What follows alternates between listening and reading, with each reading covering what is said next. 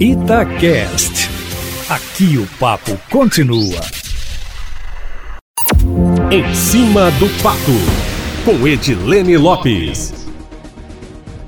A próxima audiência entre a Vale, o Estado e as instituições de justiça para a construção do acordo de reparação em relação ao rompimento da barragem Brumadinho está marcada para o dia 7 do mês que vem, mas o acordo não deve sair na data.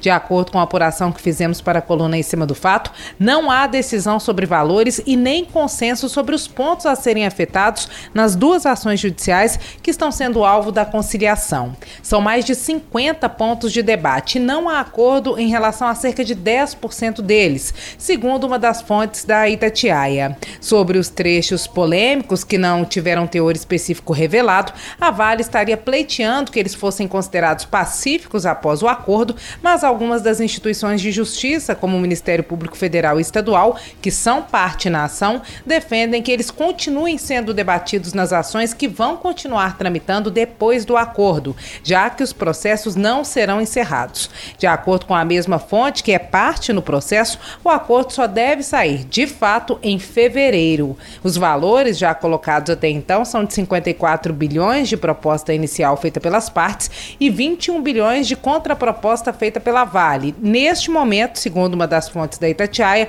não estão em debate esses valores.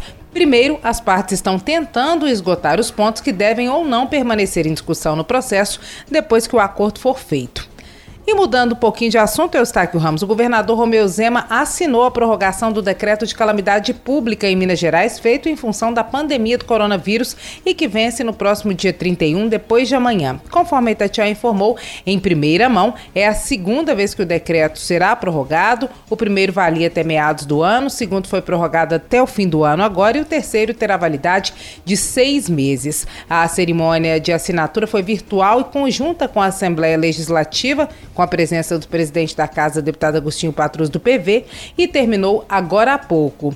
O decreto, a princípio, precisa ser votado pelos deputados, mas como o Legislativo Mineiro entrou em recesso parlamentar no dia 18 e a assinatura da prorrogação foi feita pelo governador hoje, agora há pouco, a votação deve ocorrer apenas no mês de fevereiro. Por enquanto, não é cogitada a realização de uma reunião extraordinária ainda em janeiro, durante o recesso parlamentar, para apreciar a matéria. Com o decreto, o governador pode usar mais recursos, por exemplo, para o combate à pandemia, mas para que os limites da lei de responsabilidade fiscal sejam flexibilizados, é necessária a aprovação da Assembleia Legislativa. É isso, meu amigo. Amanhã eu volto, sempre em primeira mão e em cima do fato.